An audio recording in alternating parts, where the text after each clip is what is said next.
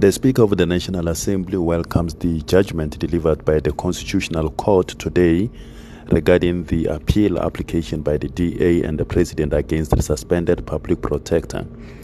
The Speaker agrees with the Constitutional Court's rejection of uh, Advocate Mkhwebane's claim that the letter sent to the President aimed to trigger her suspension. According to the Constitution, the President may suspend an individual from office at any point after the start of the proceedings of the National Assembly uh, Committee for their removal.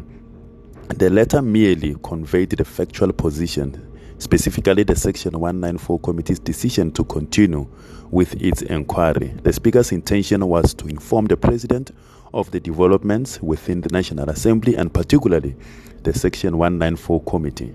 With regard to Advocate Mkhwebane's assertion that the Section 194 proceedings had not yet commenced when the President made decision to suspend her on the 9th of June 2022, the Speaker agrees with the Constitutional Court that the proceedings of the Section 194 Committee began when the complaint was referred to it which occurred in March 2021 when the National Assembly resolved to initiate Section 194 inquiry, or possibly in April 2021 when the committee was established.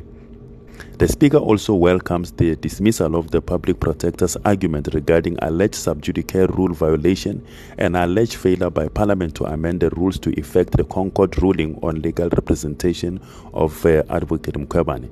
The court reiterated that the sub judice rule does not preclude members of the National Assembly from carrying out their oversight mandate and holding Chapter 9 institutions accountable. It also confirmed that there was no need for the National Assembly to amend the impugned rule as the Constitutional Court had already taken it upon itself to amend it in its previous ruling.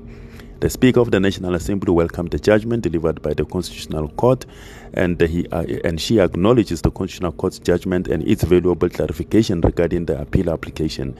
The National Assembly remains committed to upholding its constitutional responsibilities and ensuring fair and transparent process in accordance with the law in the course of discharging its oversight responsibilities.